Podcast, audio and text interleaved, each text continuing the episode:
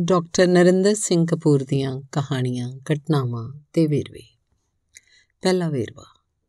ਆਪਣੇ ਵਸੀਲਿਆਂ ਤੋਂ ਬਾਹਰ ਜਾ ਕੇ ਪ੍ਰਾਪਤ ਕੀਤੀ ਜਿੱਤ ਵੀ ਲੱਕ ਤੋੜ ਦਿੰਦੀ ਹੈ।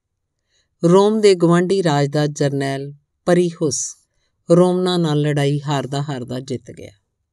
ਬੜਾ ਨੁਕਸਾਨ ਹੋਇਆ। ਪਰੀਹੁਸ ਦੇ ਜਰਨੈਲ ਪਹਿਲਾਂ ਹੀ ਮਾਰੇ ਜਾ ਚੁੱਕੇ ਸੀ। ਉਹਨੇ ਰੋਮਨਾ ਨਾਲ ਸਮਝੌਤੇ ਦੀ ਪੇਸ਼ਕਸ਼ ਕੀਤੀ, ਜਿਹੜੀ ਰੱਦ ਹੋ ਗਈ। ਕਿਉਂਕਿ ਰੋਮਨ ਹਾਰ ਮੰਨਣ ਵਾਲੇ ਨਹੀਂ ਸਨ। ਫਿਰ ਲੜਾਈ ਹੋਈ, ਪਰੀਹੁਸ ਆਪ ਜ਼ਖਮੀ ਹੋ ਗਿਆ, ਪਰ ਉਹਦੀ ਫੌਜ ਜਿੱਤ ਗਈ। ਪਰੀਹੁਸ ਘਬਰਾਇਆ ਹੋਇਆ ਸੀ। ਉਹ ਜਾਣਦਾ ਸੀ ਰੋਮਨਾ ਨਾਲ ਜੇ ਹੋਰ ਲੜਾਈ ਹੋਈ, ਜਿਹੜੀ ਹੋਣੀ ਹੀ ਸੀ, ਤਾਂ ਉਹ ਬਰਬਾਦ ਹੋ ਜਾਏਗਾ। ਪਰੀਹੁਸ ਜਿੱਤ ਜਿੱਤ ਕੇ ਮਾਇਕ ਪੱਖੋਂ ਅਤਿਅੰਤ ਕਮਜ਼ੋਰ ਹੋ ਗਿਆ ਸੀ। ਪੁਰਾਣੇ ਦੁਸ਼ਮਣ ਜਾਗ ਪਏ ਸਨ। ਉਸ ਵਿੱਚ ਤੀਜੀ ਲੜਾਈ ਦੀ ਹਿੰਮਤ ਹੀ ਨਹੀਂ ਸੀ। ਵਾਪਸ ਚਲਾ ਗਿਆ ਤੇ ਜਲਦੀ ਮਰ ਗਿਆ।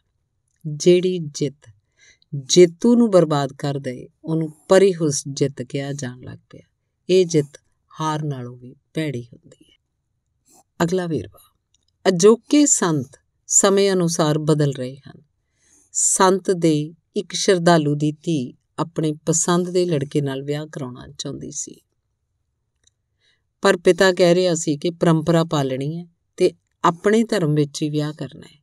ਇਸ ਨੁਕਤੇ ਤੇ ਧੀ ਅਤੇ ਪਿਤਾ ਵਿੱਚ ਅਸਹਿਮਤੀ ਸੀ। ਪਿਤਾ ਆਪਣੀ ਧੀ ਨੂੰ ਸੰਤ ਜੀ ਕੋਲ ਲੈ ਗਿਆ। ਪਿਤਾ ਨੇ ਸਾਰੀ ਗੱਲ ਦੱਸੀ। ਸੰਤ ਨੇ ਧੀ ਦਾ ਪੱਖ ਪੂਰਿਆ। ਸ਼ਰਧਾਲੂ ਦੀ ਹੈਰਾਨੀ ਨੂੰ ਵੇਖ ਕੇ ਸੰਤ ਨੇ ਕਿਹਾ, ਪਿਆਰ ਸੰਗੀਤ ਵਾਂਗ ਹੁੰਦਾ ਹੈ। ਇਸ ਵਿੱਚ ਧਰਮ ਦੇ ਨੇਮ ਨਹੀਂ, ਭਾਵਨਾਵਾਂ ਤੇ ਸੁਪਨਿਆਂ ਦੇ ਨੇਮ ਲਾਗੂ ਹੁੰਦੇ ਹਨ ਅਗਲੀ ਕਹਾਣੀ।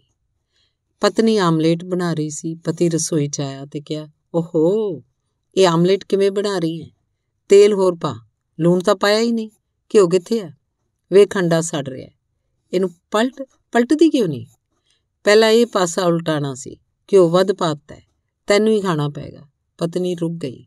ਪਤੀ ਨੂੰ ਘੂਰ ਕੇ ਕਿਹਾ, ਮੈਂ 15 ਸਾਲਾਂ ਤੋਂ ਆਮਲੇਟ ਬਣਾ ਰਹੀ ਹਾਂ। ਤੁਸੀਂ ਕੀ ਸਮਝਦੇ ਹੋ ਕਿ ਮੈਨੂੰ ਆਮਲੇਟ ਬਣਾਉਣਾ ਨਹੀਂ ਆਉਂਦਾ? ਪਤੀ ਨੇ ਧੀਰਜ ਨਾਲ ਕਿਹਾ, ਮੈਂ ਤਾਂ ਤੈਨੂੰ ਇਹ ਦੱਸਣਾ ਚਾਹੁੰਦਾ ਸੀ ਕਿ ਤੇਰੇ 'ਚ ਬੈਠਿਆ ਜਦੋਂ ਮੈਂ ਕਾਰ ਚਲਾਉਣਾ ਤਾਂ ਮੈਨੂੰ ਕਿਵੇਂ ਮਹਿਸੂਸ ਹੁੰਦਾ ਹੈ? ਅਗਲੀ ਕਹਾਣੀ। ਜਦੋਂ ਕੋਈ ਅਫਸਰ ਹੱਥੋਂ ਨਿਕਲ ਜਾਣ ਦਾ ਪਤਾ ਲੱਗਦਾ ਹੈ ਤਾਂ ਬੜੀ ਦੇਰ ਹੋ ਚੁੱਕੀ ਹੁੰਦੀ ਹੈ।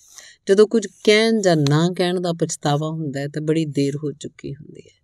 ਜਦੋਂ ਗਲਤ ਵਿਉਂਤ ਨਾਲ ਹੋਏ ਨੁਕਸਾਨ ਦਾ ਹਿਸਾਬ ਲਾਇਆ ਜਾਂਦਾ ਹੈ ਤਾਂ ਬੜੀ ਦੇਰ ਹੋ ਚੁੱਕੀ ਹੁੰਦੀ ਹੈ। ਕਾਲ ਨਾਲ ਚੁੱਕੇ ਕਦਮ ਦਾ ਜਦੋਂ ਲੇਖਾ ਜੋਖਾ ਹੁੰਦਾ ਹੈ ਤਾਂ ਬੜੀ ਦੇਰ ਹੋ ਚੁੱਕੀ ਹੁੰਦੀ ਹੈ। ਜਦੋਂ ਮਿਹਰਬਾਨ ਲੋਕਾਂ ਦਾ ਧੰਨਵਾਦ ਨਾ ਕਰਨ ਨਾਲ ਮਿਹਰਬਾਨੀਆਂ ਦੇ ਚਸ਼ਮੇ ਖੁਸ਼ਕ ਹੋ ਜਾਂਦੇ ਐ, ਤਾਂ ਬੜੀ ਦੇਰ ਹੋ ਚੁੱਕੀ ਹੁੰਦੀ ਹੈ ਜਦੋਂ ਬਚਤਾਂ ਕਰਨ ਦੀ ਸਮਰੱਥਾ ਸੀ, ਉਦੋਂ ਉਧਾਰ ਲੈ ਕੇ ਨਸ਼ੇ ਕਰਨ ਦਾ ਹਿਸਾਬ ਕੀਤਾ ਜਾਂਦਾ ਹੈ ਤਾਂ ਬੜੀ ਦੇਰ ਹੋ ਚੁੱਕੀ ਹੁੰਦੀ ਹੈ ਦੇਰ ਹੋਣ ਤੋਂ ਪਹਿਲਾਂ ਮੌਕਾ ਸੰਭਾਲੋ। ਅਗਲੀ ਕਹਾਣੀ। ਅਧਿਆਪਕ ਨੇ ਇੱਕ ਵਿਦਿਆਰਥੀ ਨੂੰ ਇੱਕ ਲੰਮੀ ਕਵਿਤਾ ਪੜ੍ਹ ਕੇ ਸੁਣਾਉਣ ਲਈ ਕਿਹਾ। ਉਹ ਸੁਣਾਉਣ ਲੱਗ ਪਿਆ। ਅਧਿਆਪਕ ਨੇ ਕਿਹਾ, ਐਵੇਂ ਨਹੀਂ। ਵਿਦਿਆਰਥੀ ਮੁੱਢੋਂ ਦੁਬਾਰਾ ਸੁਣਾਉਣ ਲੱਗ ਪਿਆ। ਫਿਰ ਕਿ ਐਵੇਂ ਨਹੀਂ। ਵਿਦਿਆਰਥੀ ਅਪਮਾਨਿਤ ਮਹਿਸੂਸ ਕਰਕੇ ਬਹਿ ਗਿਆ। ਅਧਿਆਪਕ ਨੇ ਦੂਜੇ ਵਿਦਿਆਰਥੀ ਨੂੰ ਸੁਣਾਉਣ ਲਈ ਕਿਹਾ। ਅਧਿਆਪਕ ਨੇ ਕਿਹਾ, ਐਵੇਂ ਨਹੀਂ। ਵਿਦਿਆਰਥੀ ਨੀਵੀਂ ਆਵਾਜ਼ 'ਚ ਸੁਣਾਉਣ ਲੱਗ ਪਿਆ। ਫਿਰ ਕਿਹਾ, ਐਵੇਂ ਨਹੀਂ। ਵਿਦਿਆਰਥੀ ਨੇ ਉੱਚੀ ਆਵਾਜ਼ 'ਚ ਕਵਿਤਾ ਸੁਣਾਉਣੀ ਜਾਰੀ ਰੱਖੀ। ਉਹਨੇ ਪੂਰੀ ਕਵਿਤਾ ਸੁਣਾਉਣ ਤੇ ਅਧਿਆਪਕ ਨੇ ਕਿਹਾ, ਸ਼ਾਬਾਸ਼। ਪਹਿਲੇ ਵਿਦਿਆਰਥੀ ਨੇ ਉੱਠ ਕੇ ਕਿਹਾ, ਮੈਂ ਵੀ ਤਾਂ ਸਰ ਐਵੇਂ ਹੀ ਸੁਣਾ ਰਿਹਾ ਸੀ। ਅਧਿਆਪਕ ਨੇ ਕਿਹਾ, ਤੇਰੇ ਸੁਣਾਉਣ 'ਚ ਮੈਂ ਦੋ ਵਾਰ ਵਿਗਨ ਪਾਇਆ ਤੇ ਤੂੰ ਵਿਗਨ ਸਵੀਕਾਰ ਕਰ ਲਿਆ। ਜਦੋਂ ਵੀ ਕੁਝ ਕਰੋਗੇ, ਸੰਸਾਰ ਵਿਗਨ ਪਾਏਗਾ। ਆਪਣਾ ਕਾਰਜ ਜਾਣਨਾ ਹੀ ਨਹੀਂ ਹੁੰਦਾ। ਉਹਨੂੰ ਵਿਗਨਾਂ ਦੇ ਬਾਵਜੂਦ ਮੁਕੰਮਲ ਵੀ ਕਰਨਾ ਹੁੰਦਾ ਹੈ। ਤੁਸੀਂ ਸਭ ਪ੍ਰਕਾਰ ਦੇ ਵਿਗਨਾਂ ਤੋਂ ਪਾਰ ਜਾਣਾ ਹੁੰਦਾ ਹੈ। ਅਗਲੀ ਕਹਾਣੀ। ਇੱਕ ਹਵਾਈ ਕੰਪਨੀ ਨੇ ਕੰਪਨੀਆਂ ਦੇ ਵੱਡੇ ਅਧਿਕਾਰੀਆਂ ਨੂੰ ਪਤਨੀਆਂ ਨੂੰ ਨਾਲ ਲੈ ਜਾਣ ਦੀ ਅੱਧੀ ਟਿਕਟ ਦੀ ਪੇਸ਼ਕਸ਼ ਕੀਤੀ, ਜਿਹਦਾ ਭਰਪੂਰ ਸਵਾਗਤ ਹੋਇਆ। ਸਾਲ ਦੇ ਮੁੱਕਣ ਤੇ ਹਵਾਈ ਕੰਪਨੀ ਨੇ ਪਤੀਆਂ ਦੇ ਘਰ ਦੇ ਪਤੇ ਤੇ ਯਾਤਰਾ ਲਈ ਹਵਾਈ ਕੰਪਨੀ ਦੀਆਂ ਸੇਵਾਵਾਂ ਵਰਤਣ ਦਾ ਧੰਨਵਾਦ ਕੀਤਾ। ਬਹੁਤੀਆਂ ਪਤਨੀਆਂ ਨੇ ਮੋੜਵੀਂ ਚਿੱਠੀ ਰਾਹੀਂ ਪੁੱਛ ਭੇਜਿਆ, ਕਿਹੜੀ ਯਾਤਰਾ? ਅਗਲੀ ਘਟਨਾ। ਅੰਗਰੇਜ਼ੀ ਜੀਵਨ ਜਾਂਚ ਦਾ دیਵਾਨਾ ਪ੍ਰਸਿੱਧ ਚਿੰਤਕ ਨਿਰਾਦ ਚੌਧਰੀ ਅੰਗਰੇਜ਼ਾਂ ਨਾਲ ਇਸ ਕਰਕੇ ਨਾਰਾਜ਼ ਸੀ ਕਿ ਉਹ ਭਾਰਤ ਕਿਉਂ ਛੱਡ ਗਏ। ਆਜ਼ਾਦੀ ਉਪਰੰਤ ਨਿਰਾਦ ਵੀ ਇੰਗਲੈਂਡ ਜਾ ਕੇ ਰਹਿਣ ਲੱਗ ਪਿਆ। ਉਹਦਾ ਵਿਚਾਰ ਸੀ ਕਿ ਭਾਰਤੀ ਭੋਜਨ ਖਾ ਕੇ ਸਿਆਣਾ ਨਹੀਂ ਬਣਿਆ ਜਾ ਸਕਦਾ। ਭਾਰਤੀ ਭੋਜਨ ਖਾ ਕੇ ਸਿਆਣੀ ਗੱਲਬਾਤ ਕਰਨੀ ਸੰਭਵ ਨਹੀਂ ਹੁੰਦੀ, ਕਿਉਂਕਿ ਭਾਰਤੀ ਭੋਜਨ ਵਿੱਚ ਪ੍ਰੋਟੀਨ ਤੇ ਵਿਟਾਮਿਨਾਂ ਦੀ ਮਾਤਰਾ ਬੜੀ ਥੋੜੀ ਹੁੰਦੀ ਹੈ।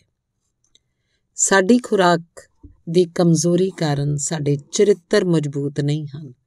ਉਹ ਕਿਹਾ ਕਰਦਾ ਸੀ, ਇੰਗਲੈਂਡ ਮੈਂ ਠੀਕ ਰਹਿਣਾ ਭਾਰਤ ਆ ਭਾਰਤ ਆ ਕੇ ਮੈਂ ਢੈਂਦੀ ਕਲਾ 'ਚ ਰਹਿਣਾ ਭਾਰਤੀਆਂ ਦੀ ਧਾਰਮਿਕਤਾ ਦਾ ਇਲਾਜ ਕਰਨ ਦੀ ਲੋੜ ਹੈ। ਜਿਵੇਂ ਭਾਰਤੀਆਂ ਦੀ ਰੂਹਾਨੀਅਤ ਦੇ ਝੂਠੇ ਕਿੱਸੇ ਪ੍ਰਸਿੱਧ ਹਨ, ਉਵੇਂ ਇਹਨਾਂ ਦੀਆਂ ਬੇਈਮਾਨੀਆਂ, ਬੇਇਨਸਾਫੀਆਂ, ਠੱਗੀਆਂ ਤੇ ਹੇਰਾਫੇਰੀਆਂ ਦੇ ਸੱਚੇ ਵੇਰਵੇ ਜਾਣੇ ਪਛਾਣੇ ਹਨ। ਕਦੇ ਕਿਸੇ ਯੂਰਪੀਅਨ ਨੂੰ ਟੁਰਦੇ ਵੇਖਣਾ, ਉਹ ਕਿਸੇ ਉਦੇਸ਼ ਨਾਲ ਟੁਰ ਰਿਹਾ ਹੋਵੇਗਾ ਭਾਰਤੀ ਆਵਾਰਾਗਰਦੀ ਦੇ ਢੰਗ ਨਾਲ ਟੁਰਦੇ ਹਨ, ਇਹ ਟਹਿਲਦੇ ਹੀ ਹਨ, ਟੁਰਦੇ ਤਾਂ ਹੈ ਹੀ ਨਹੀਂ।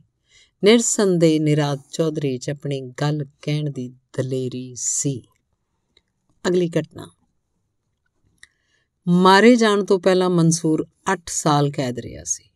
ਉਹਨੂੰ ਸੁਣਾਈ ਗਈ ਸਜ਼ਾ ਅਨੁਸਾਰ ਉਹਨੂੰ ਪਹਿਲਾਂ ਕੋਰੜੇ ਮਾਰੇ ਜਾਣੇ ਸਨ, ਫਿਰ ਹੱਥ ਕੱਟੇ ਜਾਣੇ ਸਨ, ਫਿਰ ਸਿਰ ਸਰੀਰ ਤੋਂ ਅਲੱਗ ਕੀਤਾ ਜਾਣਾ ਸੀ, ਫਿਰ ਉਹਦੇ ਅੰਗਾਂ ਨੂੰ ਝੁਲਸਿਆ ਜਾਣਾ ਸੀ, ਫਿਰ ਇਹਨਾਂ ਅੰਗਾਂ ਨੂੰ ਦਜਲਾ ਦਰਿਆ 'ਚ ਰੋੜਿਆ ਜਾਣਾ ਸੀ। ਸਜ਼ਾ ਦੇਣ ਵਾਲਿਆਂ ਨੇ ਉਹਨੂੰ ਕਾਫਰ ਕਰਾਰ ਦਿੱਤਾ, ਪਰ ਫਾਰਸੀ ਦੇ ਜਗਤ ਪ੍ਰਸਿੱਧ ਕਵੀ ਹਜ਼ਰਤ ਜਲਾਲਉਦੀਨ ਰੂਮੀ ਨੇ ਮਨਸੂਰ ਨੂੰ ਸ਼ਹੀਦ ਦੇ ਹੱਕ ਦਾ ਖਿਤਾਬ ਦਿੱਤਾ ਸੀ। ਅਗਲੀ ਘਟਨਾ। ਪ੍ਰਸਿੱਧ ਤੇ ਹਰਮਨ ਪਿਆਰੇ ਅਮਰੀਕੀ ਲੇਖਕ ਮਾਰਕ ਟਵੇਨ ਨੂੰ ਆਪਣੀ ਪਤਨੀ ਨੂੰ ਪ੍ਰਸੰਨ ਕਰਨ ਦੇ ਯਤਨਾਂ ਵਿੱਚ 96 ਵਿਅਕਤੀਆਂ ਦਾ ਕਰਜ਼ਈ ਹੋਣ ਕਰਕੇ ਅਮਰੀਕਾ ਛੱਡਣਾ ਪਿਆ। ਉਹ ਪਤਨੀ ਨੂੰ ਇਕੱਲਿਆਂ ਛੱਡਣ ਤੋਂ ਡਰਦਾ ਸੀ, ਪਰ ਪਤਨੀ ਹੀ ਉਹਨੂੰ ਛੱਡ ਗਈ। ਉਹਦੇ ਚਲੇ ਜਾਣ ਨਾਲ ਮਾਰਕ ਟਵੇਨ ਦਾ ਇਹ ਸੰਸਾ ਵੀ ਮੁੱਕ ਗਿਆ।